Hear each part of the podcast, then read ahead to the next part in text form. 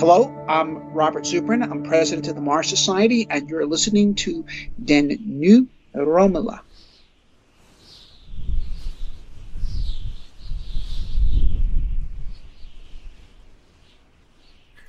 Forestil dig, at du er en sten. Du er en sten, der ligger på Mars i kanten af Jezero-krateret. Der sker ikke særlig meget på Mars. Vinden blæser hen over det røde landskab og former sandklitter, der ligner bølger i et hav af sand. Solen står op på den matgrå himmel og går ned i en blå solnedgang igen, og om natten vandrer månerne Phobos og Deimos hen over stjernehimlen. En gang imellem, måske med tusind års mellemrum, laver en meteorit et nyt krater i det røde landskab, men ellers sker der ikke rigtig noget på Mars. Du er en sten i Jezero-krateret, og du har ligget uforstyrret imellem sandklitterne i milliarder år. Indtil torsdag i sidste uge. Uden varsel faldt der fra himlen en robot, der er sendt afsted fra jorden. Raketdyserne fra dens landingssystem vivler op i støvet og graver sten fri, der har været begravet i sand i millioner af år. Hjulene på robotten nærmer sig overfladen, og så snart robotten mærker Mars under hjulene, kapper robotten linen til landingssystemet ovenover, der flyver væk og styrter ned nogle få hundrede meter derfra. Du er en sten på Mars, der har fået besøg af Perseverance-robotten fra jorden. Tango Delta. Touchdown confirmed.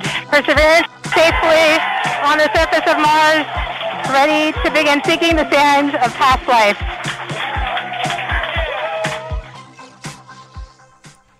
Du lytter til den nye rumalder på Radio 4 med mig, Thomas Schumann.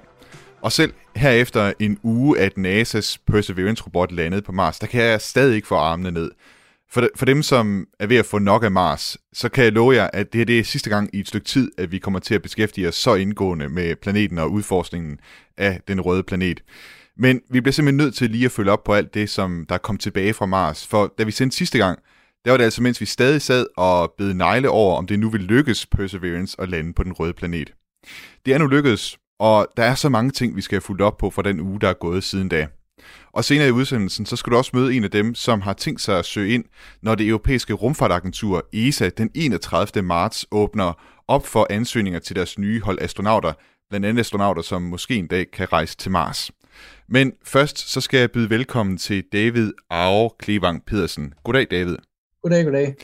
David, du er adjunkt på DTU Spaces afdeling for måling og instrumentering, og så arbejder du med DTU Spaces pixelinstrument. Det er altså, som er altså nu uh, sikkert at lande på Mars sammen med Perseverance. Og for dem, som ikke lige øh, ved det, så er det altså pixelinstrumentet, der skal undersøge, om der gemmer sig fossiler af mikrober i Jezero-kraterets klipper og sten.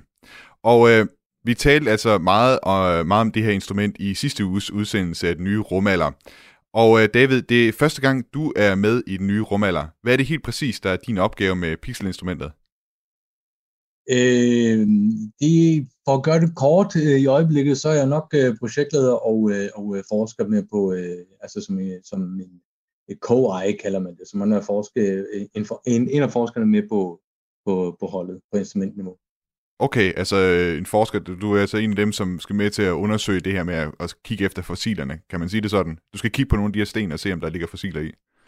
Lige præcis. Man, man har det med, at det, at det samle et hold af forskere ja. til sådan et, øh, men og der er sådan et team på måske 20 stykker, der, der er med. Øhm, og det har hvert instrument, øh, hvor, hvor hver forsker virkelig har været sådan ekspertise at bidrage med. Så også.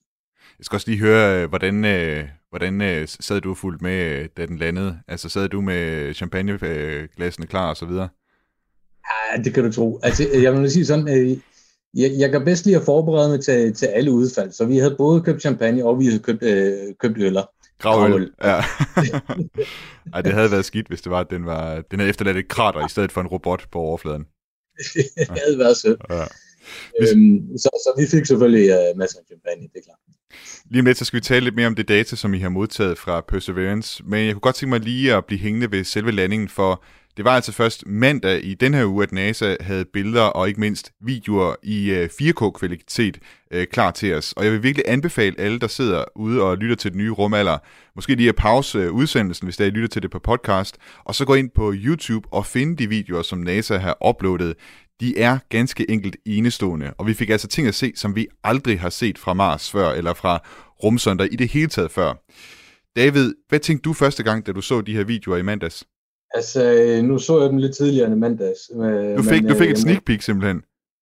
Ja, det, det, det gør, når man, man, man har øh, hvad skal man sige, en indsigt i, at de data, der kommer, inden de bliver offentlige. Okay. Vi, er jo selvfølgelig, vi må jo selvfølgelig ikke dele noget af det, det er jo klart, fordi det er jo NASA, der har først ret til at dele det. Ja. Øh, derefter så Jamen også. Men det, det, var, det var virkelig fedt at se. Altså det, jeg tror, det, det, det billede, der imponerede mig mest, det var det fra, fra, fra selve Skycrane, der var ved at, at, at, at, at hejse øh, roveren ned. Det var simpelthen bare imponerende.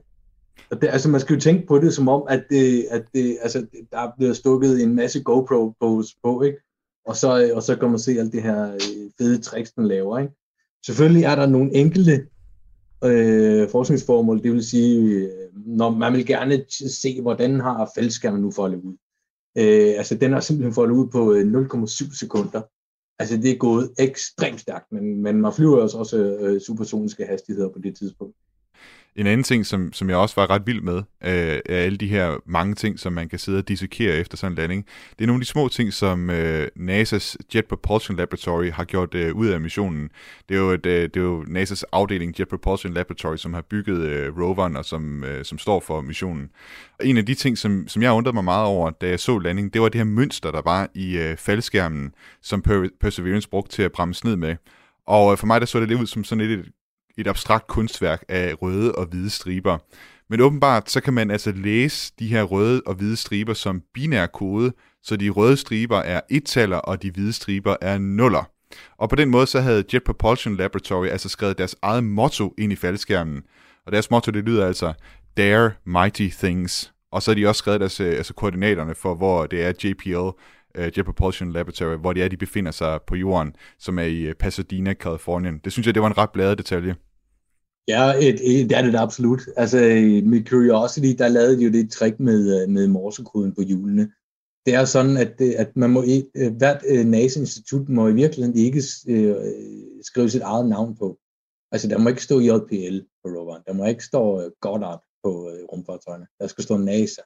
Så ingeniørerne på Curiosity, de var sådan lidt opfindsomme og, og, og valgte, at øh, når de designede hjulene, øh, at de øh, simpelthen havde et mønster, sådan et prikket mønster, Øh, og hvis man kodede det op i som morsekode, så stod der JPL.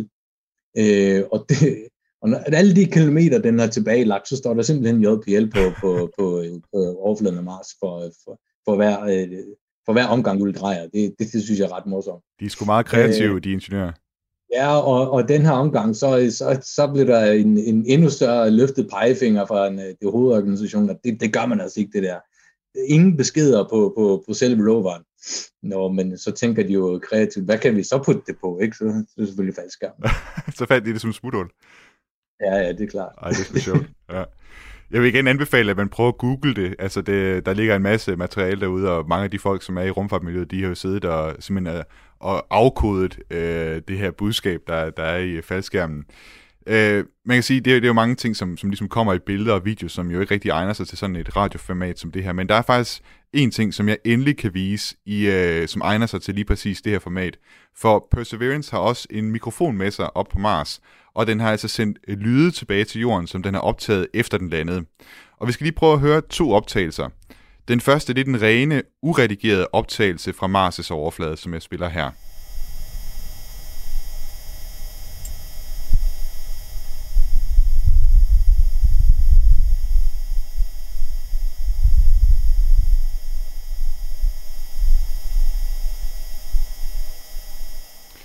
de fleste af jer derude, I hørte måske kun en summen, og så var der måske nogen, der også lagde mærke til, hvad der lød som et, øh, et lille vindpust. Øh, David, kan du prøve at forklare, hvad, hvad den her summen, vi hører, hvad, det er vel ikke Mars, der laver den lyd?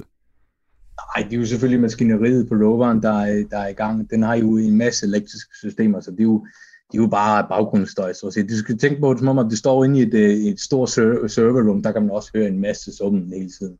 Øh, det, er jo, det er jo det lyd, der du kan høre der. Ikke? Mm. Og så er det selvfølgelig vinden fra, øh, fra atmosfæren, du kan høre, som blaffer lidt. Ikke? Øh, men jeg synes faktisk, det er værd at bemærke, at, at det er jo faktisk også et dansk bidrag.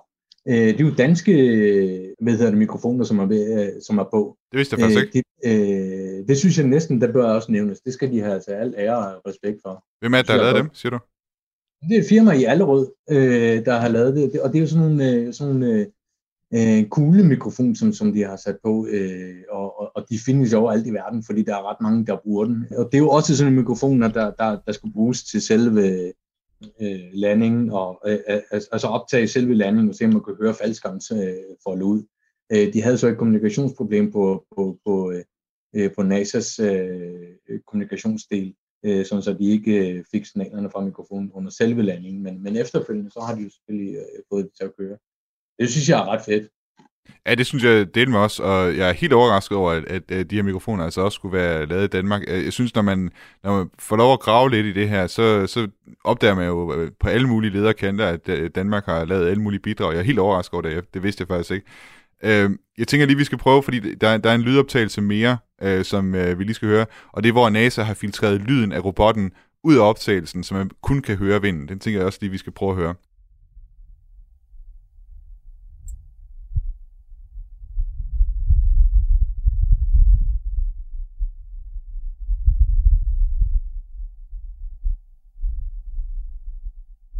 Altså, da jeg sad og forberedte mig på det her interview, der downloadede jeg selvfølgelig lydene her fra NASA's hjemmeside, og et eller andet sted, så er der noget helt særligt ved at se de her lydbølger på min computerskærm, og tænke, at det er en vind på Mars, der har skabt de der lydbølger. Uh, David, hvad, hvad var det for nogle tanker, der røg igennem dit hoved, da du uh, første gang hørte de her, de her lyde? Altså det, ja, ja, øh, nu er jeg jo færing, og jeg er opvokset på Færøerne, og, og, og der er jeg vant til vind. Øh, og, øh, og altså, man, det, er jo, det er jo næsten som at være hjemme, synes jeg. Selvom forholdene ikke er helt det samme, men, men det er jo fuldstændig genkendeligt, som vi kender det her. Altså, det, er jo, det er jo en atmosfære, og der er blæst. Sådan er det. Det mm. betyder jo bare, at, at der er nogle systemer, dynamiske systemer, der, der opererer. Ikke? Jeg, jeg vil gætte på, at øh, vindene blæser med en lidt større kraft øh, på Færøerne, end de gør på Mars. Ja, det gør de jo. Altså densiteten på, på, på luften er lidt noget tykkere her på jorden, end er på Mars. Øh, så, så, så, så, så der er lidt mere øh, spark i på færgen, det er klart. Men, men, men det lyder nu ens alligevel. Jeg tænker, David, vi skal prøve at vende tilbage til det instrument, som du arbejder med, altså pixelinstrumentet. Du har fortalt mig, at I på DTU Space, I har fået sendt det første øh, data fra instrumentet ned fra Perseverance. Hvad er det for noget data, I har modtaget? Ja, men altså, man kalder, det, det kalder man et aliveness check, øh, og det har man øh, været hele vejen rundt. Det er sådan en iterativ proces, hvor man øh, stille og roligt arbejder sig igennem hele roveren, alle systemerne, altså computeren til selve hjulene, og motoren til hjulene, og, og løfte øh, masten, og tænde for de instrumenter, der er på masten, og så arbejder man så stille og roligt ud til armen, og så videre ud til de øh, tre instrumenter, der er på for enden af armen. Øh, og her sidder Pixel så. Øh, så det vil sige, at man er jo simpelthen bare tændt for det. Man har øh, tjekket nogle temperaturer og nogle spændinger på det elektroniske kredsløb, øh, om tingene ser nominelt ud. Altså nominelt, altså alt det ser rigtigt ud, som forventet. Ikke? Og så kommer man helt ud til kameradelen og, og den flashdel enhed, vi har siden helt derude. Og der kigger jeg jo på, om kommunikationen er gået godt igennem, og om temperaturen er som forventet. Øh, og der ser også alt nogenlunde ud. Og det ser altså ud så, til, at den er, den er sund og rask, uh, pixelinstrumentet? Ja, præcis. Indtil videre er alt godt. Cool. Hvornår kan vi regne med, at, øh, at, at uh, vi første gang kommer til at se pixelinstrumentet blive brugt? Jamen, det bliver nok, altså hele, man kalder den her periode commissioning. Øh, og det vil sige, at man bruger i virkeligheden tre måneder på at se, om alle systemer på roveren er OK. Øh, så er det så sådan, at der er også den her helikopterdrone med ombord. Øh, og det er en teknologidemonstrator, den har så fået en måned til, uh, i, i, i den her commissioning til at operere og testes, hvor man ikke forventer at lave så frygtelig meget andet. Øh, og efter det er overstået, så laver vi nok en større kalibrering af instrumentet. Øh, så det vil sige, om halvanden måneds tid, så laver vi en større performance check, både kalibrering og performance check, hvor man kommer at køre frem til nogle relevante sten øh, og, og, og tester øh, system, det end, systemet af end-to-end. Det er tidshorisont. Robotten den er stadig ved at, ligesom at strække benene, om man vil. Ja. Efter rejsen. Det var også en lang rejse, ikke? 6-7 måneder, den har taget om at komme til Mars. Det må man nok sige. Ja. David Aro Klevang Pedersen, adjunkt på DTU Spaces afdeling for måling og instrumentering. Tak for, at du vil være med og dele din øh, viden og begejstring for Perseverance og rumfart. Ja, tak. Mars is the next logical step in our space program. It's the challenge that's been staring us in the face for the past 30 years. Så nogen som øh, David og jeg, vi sidder altså og smider konfetti i vejret, når robotter som Perseverance lander på Mars. Men der er altså også folk derude, som nok ikke helt forstår, hvad det er, der er helt præcist er værd at fejre ved sådan en landing. På Twitter, der spurgte Twitter-brugeren Stine Klimaafgift, ja tak, Barteleben Helles, hvorfor er det vigtigt? Altså, hvorfor er det vigtigt, øh, at øh, Perseverance lander på Mars? Og i den diskussion, som udspillede sig i hendes kommentarspor, der skrev hun selv på et tidspunkt som et svar, skulle vi måske stoppe med at forfølge drengedrømme og komme i gang med at løse de problemer, de allerede har skabt for os her på jorden? Jeg har nu forbindelse til Stine Barteleben Helles, som hun hedder i den virkelige verden, og som til daglig arbejder som iværksætter i byggebranchen. Velkommen til programmet, Stine. Tak skal du have. Og Stine, du skrev altså de her tweets, øh, lad os sige, midt i festen, altså samme dag som øh, Perseverance landede på Mars. Og hvis jeg skulle være lidt grov, så er det jo lidt ligesom, hvis øh, Danmark gik hen og vandt VM i fodbold, og folk de stod inde på rådhuspladsen og fejrede, og du så på Twitter spurgte, jamen, hvorfor, for, hvorfor går folk dog op i det, at øh, der er nogen, der sparker rundt til en bold inde på en græsplæne? Hvorfor skrev du de her tweets? Jamen det er jo sjovt, fordi jeg, jeg kan også godt lide at se en fodboldkamp, men jeg kunne da også godt finde på at spørge, hvis det var, at, at vores landspolitikere og alle mulige andre hoppede rundt med armen op over hovedet, når vi vandt VM i håndbold eller, eller, eller i fodbold eller sådan noget, så kan jeg også godt finde på at spørge, hvorfor er det her vigtigt. Øh, jeg skrev det tweet, fordi at jeg var oprigtigt nysgerrig på at få nogle, nogle forklaringer på, hvad det er, der gør, at, at det her med rumfart, det øh, kan hisse folk så meget op, ikke mindst i en tid, hvor vi har en, øh, en øh, global pandemi, som, øh, som øh, sætter os alle sammen i stå, som gør, har er tvunget erhvervslivet i knæ, og en stor del af samfundet også. Og hvor, øh, hvor vi samtidig står med nogle klimaudfordringer her på jorden, som, som i den grad jo er skabt af, at vi hele tiden som mennesker har en tendens til at forfølge hvad, alt det, vi kan teknologisk, og blive ved med at ville mere og mere, og større og hurtigere og højere. Øh, og, og, og når man står og ser på det, så tænker man, jamen behøver vi øh, at blive ved med, at vi vil være hurtigere, højere og større, og også lande på Mars og så videre, eller skulle vi måske lige trække vejret, og så overveje, hvad det er for nogle udfordringer, vi står med her på jorden, og så få gjort noget ved det.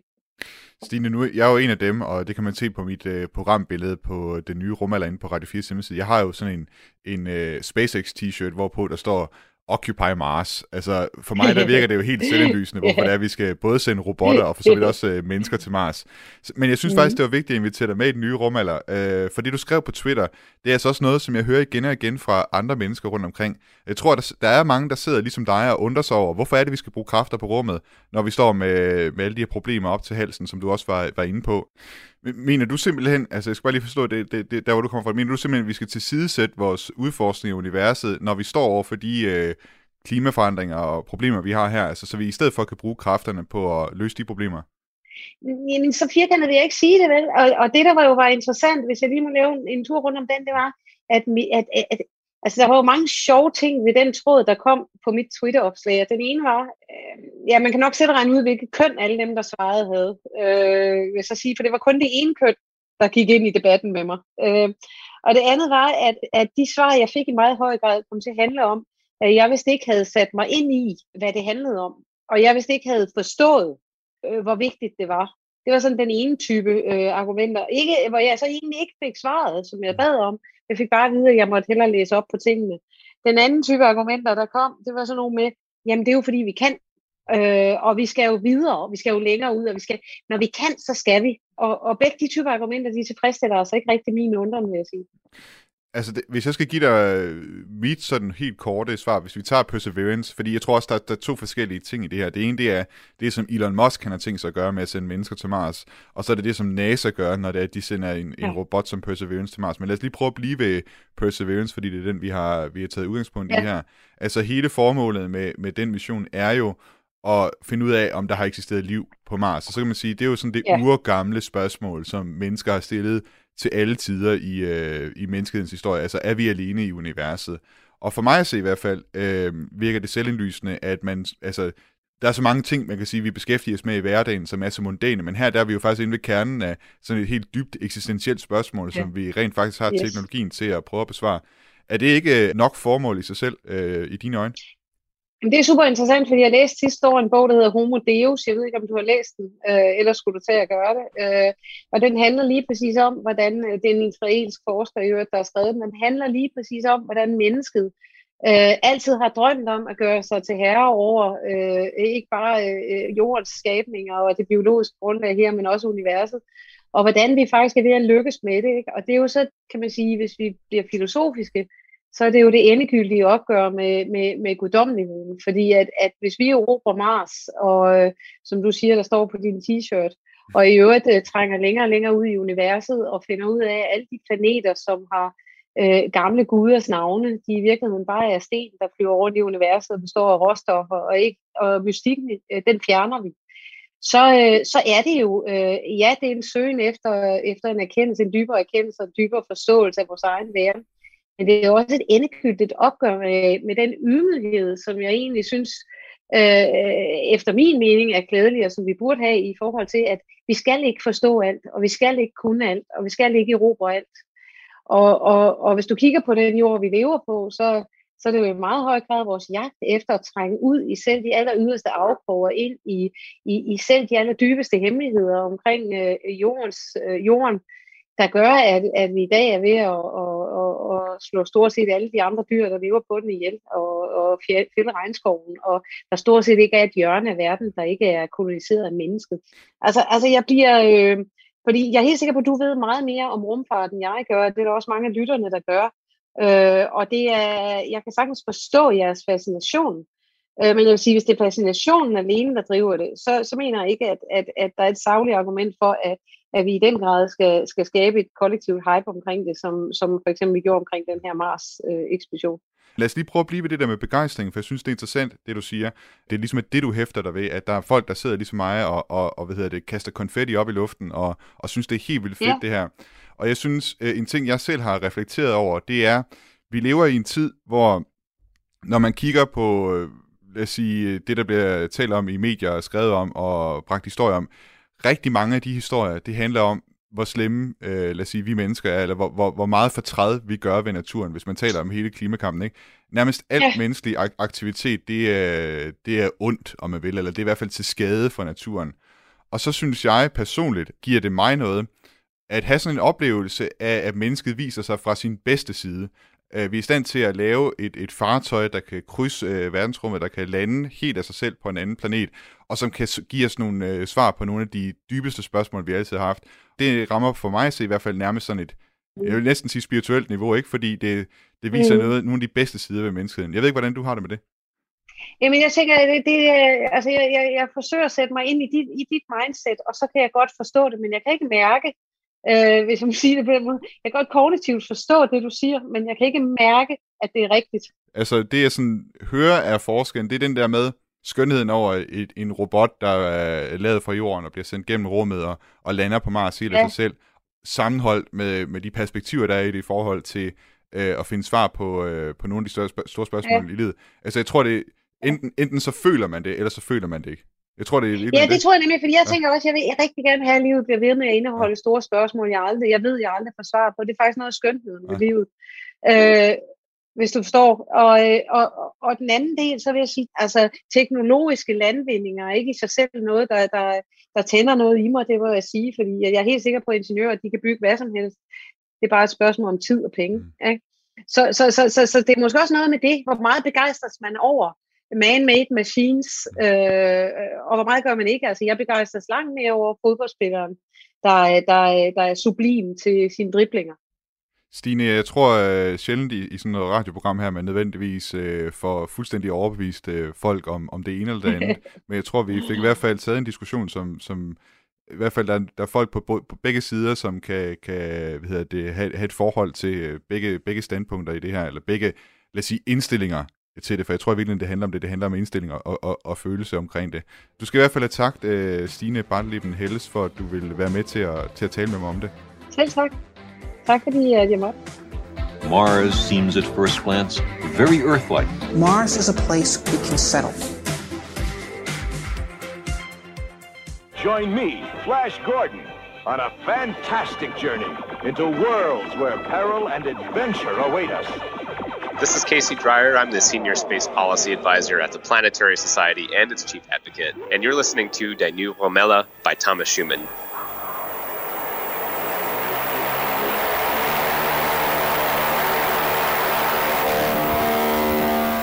I dagens udsendelse af den nye rumalder, der har jeg indtil videre fulgt op på den uge, der er gået siden, at øh, NASA's Mars-robot Perseverance landede på den røde planet i Jezero-krateret.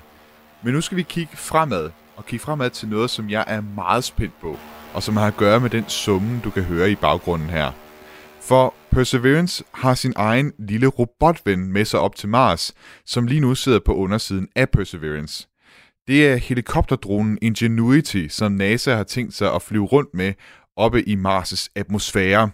Og øh, den lyd, du hører i baggrunden, det er altså fra en test, som NASA lavede, før det var, at de sendte øh, den her helikopter afsted til Mars. Det vil være første gang nogensinde, at et fartøj letter ved egen kraft fra Mars' overflade og flyver rundt over det øde ørkenlandskab. Det kommer lidt til at være et øjeblik som dengang, da Orville Wright for første gang fløj en flyvemaskine den 17. december 1903 hernede på jorden. For mig der var det en stor overraskelse at finde ud af, at det faktisk er en nordmand, der kan være med til at tage æren for for første gang at have fløjet et fartøj på Mars. Det er nemlig en nordmand, der er helikopterens pilot i anførselstegn. Håvard Fjer Grip er Chief Pilot og Flight Control Lead på Ingenuity hos Jet Propulsion Laboratory, og den 3. februar, der havde jeg fornøjelsen af at tale med ham på en Skype-forbindelse over fra Jet Propulsion Laboratory i USA. Jeg har valgt at, at bringe hele interviewet, som, som det er, øh, uden at komme med en oversættelse. Jeg håber egentlig, I sidder derude og kan forstå så meget, af det norske, han taler. Men for at gøre det lidt nemmere for jer alle sammen, så har jeg skruet en smule op for Hovards lyd i interviewet, og samtidig så spiller jeg det en smule i slow motion, så jeg håber, I bedre kan fange, hvad det er, han siger. Ja, så Jeg har da jobbet med projektet her nu i øh, vel eh, åtte år. Og Da har jeg leda det arbeidet som går på det som kalles for såkalt flight control. Eh, som går på utvikling av algoritmer og programvare for å styre, kontrollere og navigere helikopteret. Kan du prøve at fortælle mig, altså det er jo, Mars er jo en anden planet, og, og betingelserne er lidt anderledes, øh, end de er her på jorden, eller, eller noget anderledes, end de er her på jorden. Hvad er det for udfordringer, der er ved at skulle flyve en helikopter på Mars? Ja, Omgivelsene er ganske annerledes. Eh, det kanskje viktigste forskjellen er atmosfæren, som består av CO2, og som er veldig tynn. Eh, den har en tetthet på omtrent 1% av tettheten på atmosfæren her på jorda. Eh, det, og Det gjør jo at vi kan produsere mye mindre luft eh, for å fly på Mars. Eh, samtidig så har vi en mindre tyngdekraft på Mars enn vi har på jorda. Og det hjelper da litt å kompensere litt for den tynne atmosfæren. Og, og hvordan har I forsøgt øh, med Ingenuity at, at løse de udfordringer, der så er med den her noget tyndere atmosfære og så en CO2-holdig atmosfære? Ja, Da handler det først og fremst om det å, å, utnytte den plassen man har så godt man kan til å lage en rotor som er så stor som mulig og Så gjelder det da å gjøre hele resten av helikopteret så lite og lett som overhodet mulig. Og Det er en av de store utfordringene. det å skvise inn alt det man trenger på, på såpass liten plass som er såpass lite vekt. Um, og så kan man også si det at, eh, at En av de store utfordringene har vært det å forstå hvordan, et, uh, hvordan man håndterer et helikopter i den tynne atmosfæren. Altså det, for å forstå det, så har vi vært nødt til å gjennomføre ganske mye eksperimenter her på jorda for, for å skjønne detaljene rundt det. Og justere både designet på selve, selve helikopteret og på algoritmene. Det er det, så vidt jeg har forstået, så er det her jo ikke en del af den videnskabelige mission som sådan. Altså det er en såkaldt technology demonstration. Hvorfor, hvorfor er det vigtigt for NASA at demonstrere den her teknologi på Mars?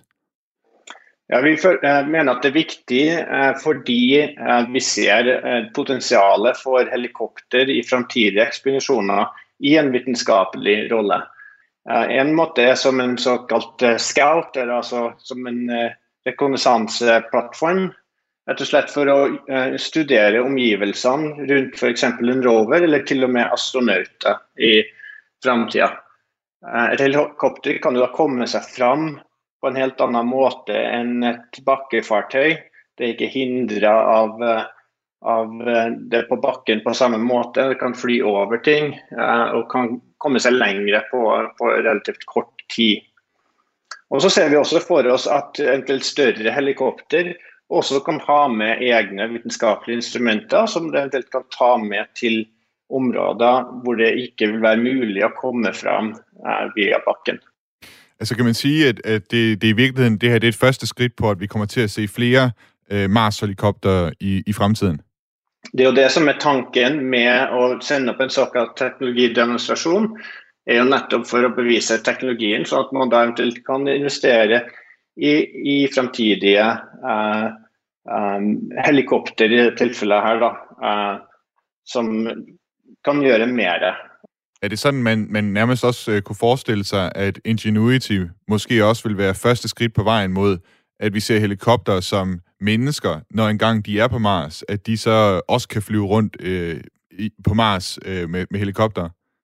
Ja, Vi ser faktisk ikke for os, at mennesker vil kunne sitte inne i helikopter. Uh, rett og slett fordi atmosfæren er så tynn som den er så vil det å kunne løfte såpass mye vekt, det vil kreve rotorer som er enormt stor. Så da begynner du å, å få problemer med, med, rett og slett eh, dimensjonene på det. Så det er ikke noe som vi ser for oss eh, nå, da. Og de her flyvninger, som, som I skal lave med Ingenuity, altså hvor mange flyvninger kommer I til at lave, øh, regner I med, og, og hvor, hvor højt skal, skal den flyve? Vi skal fly opptil fem ganger i løpet av en, eh, cirka en måned, altså 30 marsdøgn. Det er det tidsvinduet som vi har for denne eh, teknologidemonstrasjonen. Uh, eh, og da, så, normalt så vil vi da fly på ca. fem meters høyde. Og for oss, øh, du ved, som som ikke nødvendigvis øh, øh, har, altså sådan er begejstret for, for sådan rå data, men må, måske er mere optaget af billeder og videoer og sådan noget øh, fra helikopteren. Øh, hvad kan vi se frem til der? Ja, helikopteren har to kameraer. Uh, ene er et navigationskamera, som vi tar rett og slett bilde av bakken rett under helikopteret. Uh, som brukes av algoritmene på helikopteret for å forstå hvordan helikopteret beveger seg i forhold til bakken. Og I tillegg så har det da et mer høyoppløselig fargekamera som er vinkla litt mer opp mot horisonten. Som vi da kan ta altså mer høyoppløselige fargebilder med, som sendes tilbake til jorda. så det regner vi med å få fra hver av flygningene, en del bilder. men vi har ikke noen planer om å ta video. Håvard uh, Grip, takk fordi du ville tale med meg om Ingenuity. Det var bare hyggelig. This is the next logical step in our space program. It's the challenge that's been staring us in the face for the past 30 years. Perseverance er som sagt et skridt på vejen imod, at NASA og så måske også øh, sådan en som Elon Musk engang i den ikke alt for fjerne fremtid sender mennesker afsted til Mars. Mars det har simpelthen længe været det sted, som rumfartagenturerne vil sende mennesker til. Det er lidt den hellige gral for bemandet rumfly- rumflyvning. Men til den opgave, der har man selvfølgelig brug for uddannede astronauter. Og en stor historie, som er druknet lidt, mens vi her på den nye rumalder har fejret Perseverances landing på Mars, det er, at det europæiske rumfartagentur ESA har annonceret, hvornår der igen vil blive åbnet for ansøgere til, at øh, man kan blive europæisk astronaut, ligesom Andreas Mogensen. Fra den 31. marts og frem til ansøgningsfristen den 28. maj, der er det muligt at ansøge om at blive astronaut for ESA. Og så vidt jeg har forstået, så er det mellem fire og seks øh, såkaldte karriereastronauter, som ESA er på udkig efter. Og til oktober, der vil rumfartagenturet så offentliggøre, hvem det er, de har udvalgt. Og ESA de skriver på deres hjemmeside, at det ikke kun handler om at sende astronauterne op til den internationale rumstation. Nej, de tænker allerede nu også på at sende astronauter til månen, og alle den her slags missioner, om det er til månen eller til rumstationen, det er skridt på vejen mod det ultimative mål, at en europæisk astronaut en dag træder ud af sin rumkapsel og sætter sit fodaftryk i det røde støv på Mars' overflade. Jeg tænkte selvfølgelig, at jeg må have fat i en af dem, der har tænkt sig at søge om at blive astronaut, og altså en dag muligvis at rejse til Mars for ESA. Og jeg har nu forbindelse til en af dem, der i hvert fald har tænkt sig at sende en ansøgning til ESA. Velkommen til dig, Andreas Kjær Didriksen. Mange tak. Andreas, jeg kender jo dig, og jeg må jo faktisk indrømme, jeg, jeg læste jo om din ansøgning til ESA på DR's hjemmeside, og dine planer om, at du altså vil, vil være astronaut, på trods af, at du har været gæst i den nye rumalder, og at vi to vi har kendt hinanden siden uh, 2019, fordi du uh, på Aarhus Universitet ja. har medvirket i, i Delfini 1-projektet. Hvordan delen kan det være, at jeg ikke fik lov at break den historie her på den nye rumalder? Jamen, det er jeg også, det er jeg også ked af. Det, det vil jeg gerne sige undskyld for. jeg vil lige sige om dig, Andreas, du er jo øh, som sagt, altså som jeg lige fik nævnt her, du, øh, du har jo faktisk arbejdet med rummet tidligere. Du, øh, du har arbejdet med den her Delfini 1-mission, som øh, blev sendt op til den internationale rumstation. Jeg mener, det var tilbage i 2018, og øh, du har også været projektansat på Stenomuseet, hvor du blandt andet stod for udstillingen af Andreas Mogensens rumkapsel. Kan du lige prøve at fortælle, hvorfor det er, at du vil være astronaut? Jo, jamen, det har altid været, været lidt en drøm øh, at få muligheden for at blive astronaut og, og komme, øh, altså, komme på det her fantastiske eventyr, samtidig med, at man, man, man virkelig bidrager til, øh, til, til videnskaben øh, som, som et led i sådan en kæmpe stor proces. Øh, så det er nok den her kombination af at, at komme på det her eventyr ud i rummet, være vægtløs, øh, på, en, på en fantastisk rejse, og så, øh, og så samtidig virkelig bruge sin, sin kræfter og evner på at bidrage med, til en masse eksperimenter osv., som skal udføres, mens man er afsted. Tror du, øh, det er noget, der trækker op, at du kan pege på, at du simpelthen har siddet med en satellit i hænderne, der er blevet sendt op til den internationale organisation? Ja, jo, jeg, jeg tror da ikke, det, det, det trækker i hvert fald ikke ned at sige, at man har øh, arbejdet med, med rumfart og, og prøvet at lave forskellige øh, projekter inden for det her øh, inden for emnet, men jeg tror, der er rigtig, rigtig mange faktorer, som, som er med i, øh, i udvalgelsesprocessen, så, så det gælder jo selvfølgelig om at, at vise, hvilke af de, øh, de evner, man har, som, som kan tælle op. Så, så det er da helt, jeg tænker da helt sikkert, det er et plus at kunne sige, at man, man har været med til at bygge en satellit og har, har arbejdet med, med sådan nogle projekter. Jo. Jeg tænkte på, Andreas, øh, jeg har jo læst ind på ESA's hjemmeside, hvad det er for nogle minimumskrav, de stiller op for deres astronauter.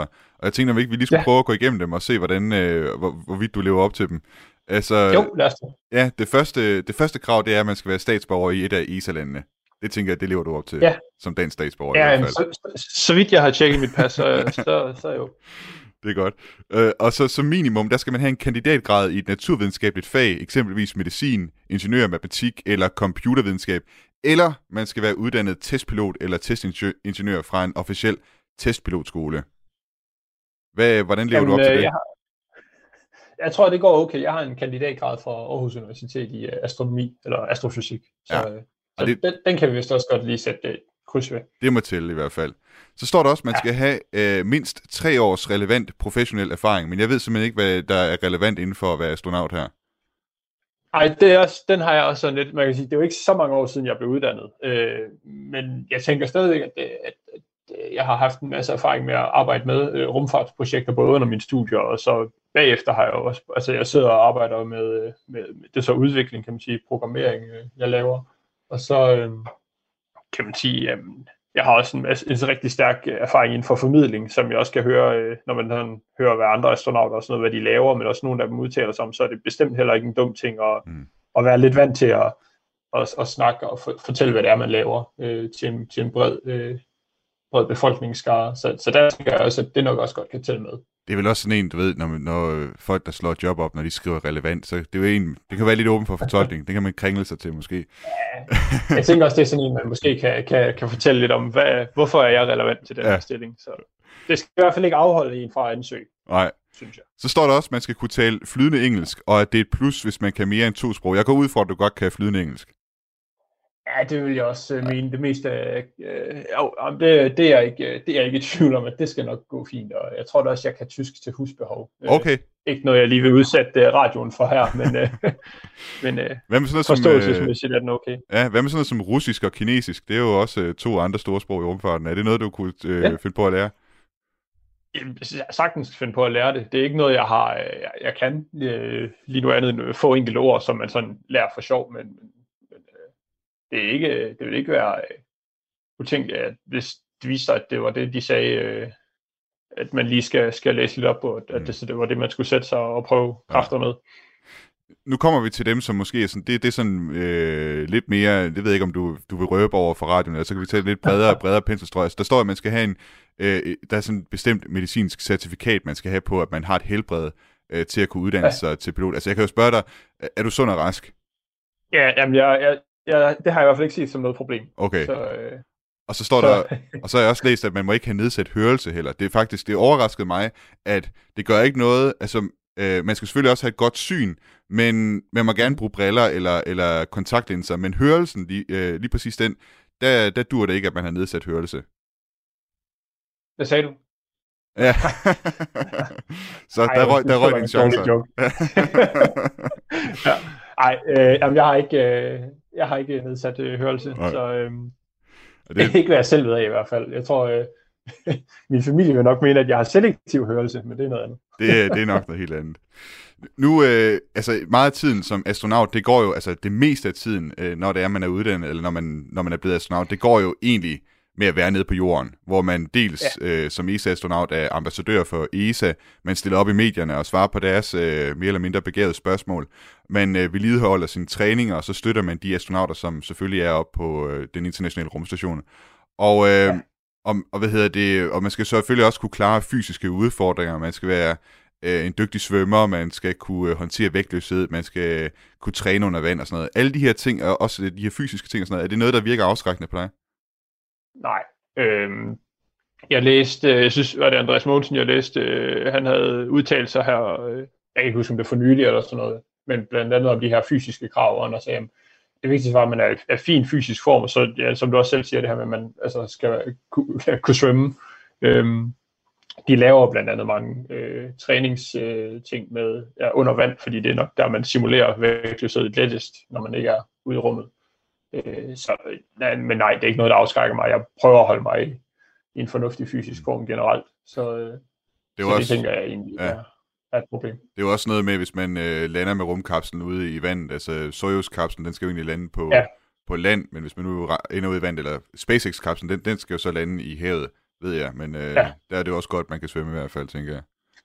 Ja, det, det vil være en fordel. Ja. Sådan worst case en, en del af ansøgningen, der, der skal man så ud over sit tv, der skal man også skrive en motivation for, hvorfor man vil være astronaut. Har du, har du gjort dig nogle tanker om, hvad du vil, hvad du vil lægge vægt på i øh, den her motivation? Ja, både og. Altså, jeg, jeg tror lidt, det, det, det, det er lidt det samme, som, øh, som jeg tidligere nævnte med, at motivation er det her med, at man indgår i et kæmpestort samarbejde, øh, og så samtidig får muligheden for virkelig at kunne, øh, kunne, kunne måske inspirere endnu flere øh, ja, unge mennesker øh, til at, at selv at, at, at, opsøge en vej inden for naturvidenskab, fordi det er jo nogle fantastiske fag. Øh, altså, nu har jeg selv, øh, selv arbejdet med astronomi og, og astrofysik, men, men når man jo snakker med andre folk, som har læst andre ting, så er det jo super fascinerende at sidde og høre, hvad de laver. Så, så det er, hvis man kan... Jamen, en ting er at indgå i de her eksperimenter selv, det vil være helt vildt spændende. Øh, men også at kunne, kunne, kunne skubbe til nysgerrigheden for andre, og tænde nysgerrighed i andre mennesker. Det er også en, en stor øh, motivationsfaktor for mig. Så det, og det tænker jeg også vil være en, en fin ting at, at få med. Mm. Har, har du gjort dig nogle tanker om, øh, sådan drømt dig, drømt dig op på den internationale rumstation, når man vil, og tænkt over, hvad du vil lave, øh, der kom, når du kom derop?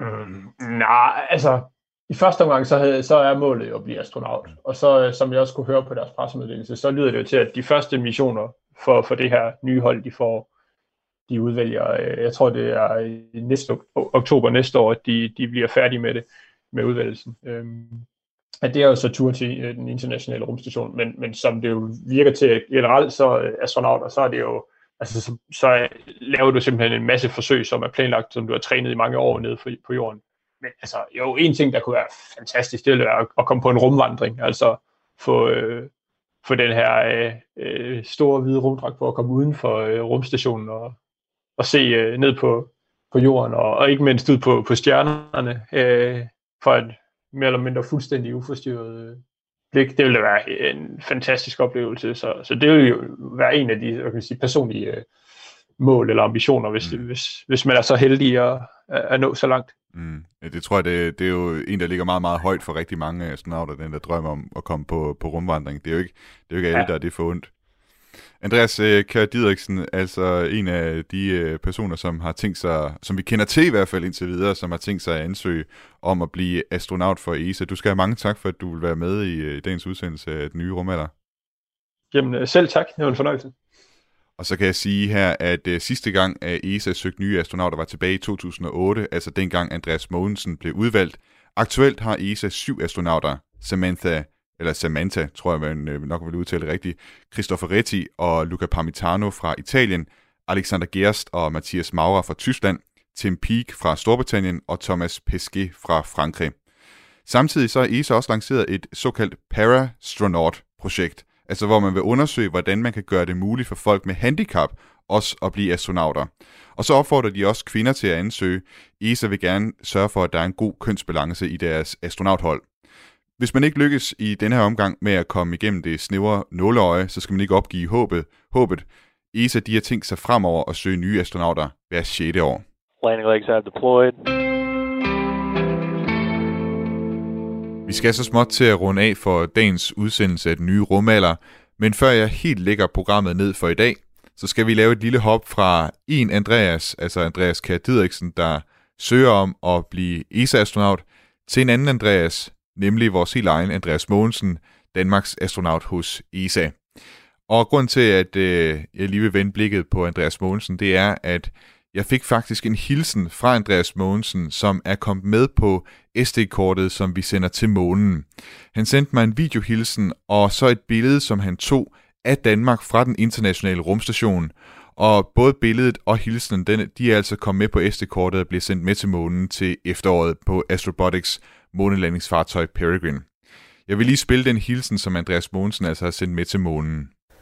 Hej, mit navn er Andreas Mogensen, og jeg er astronaut ved den europæiske rumorganisation ESA.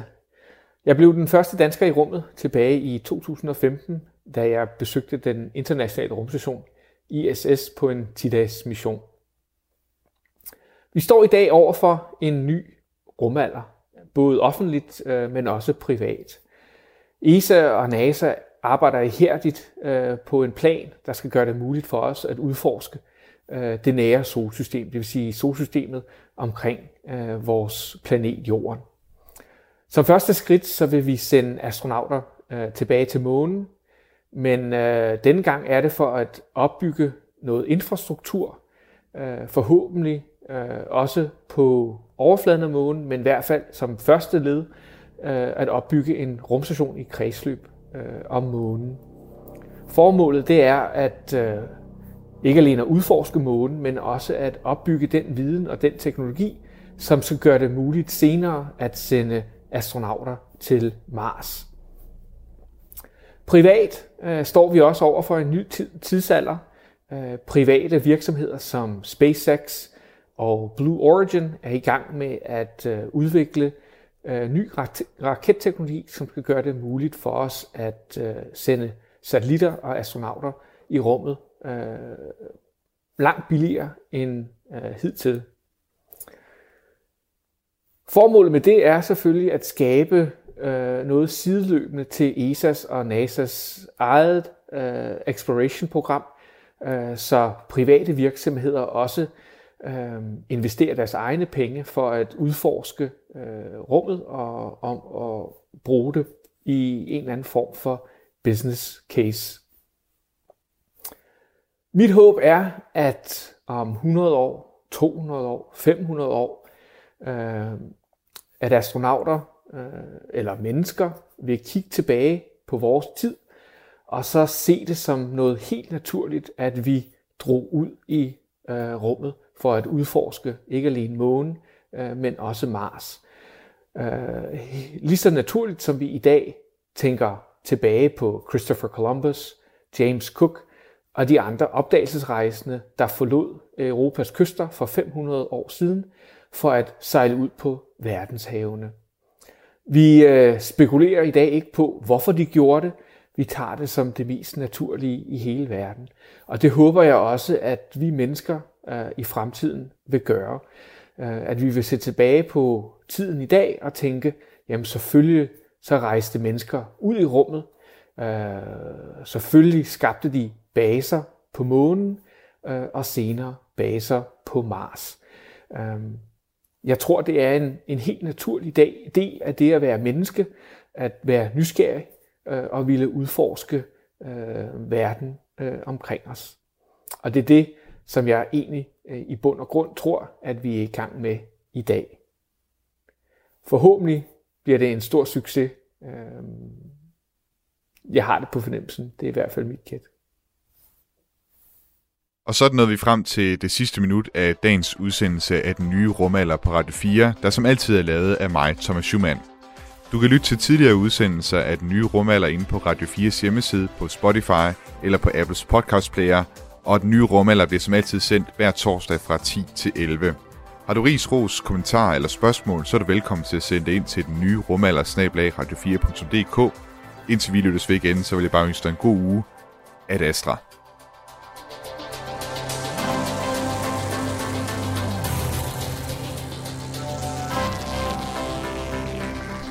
About believing in, in the future and, and, thinking that the future will be better than the past.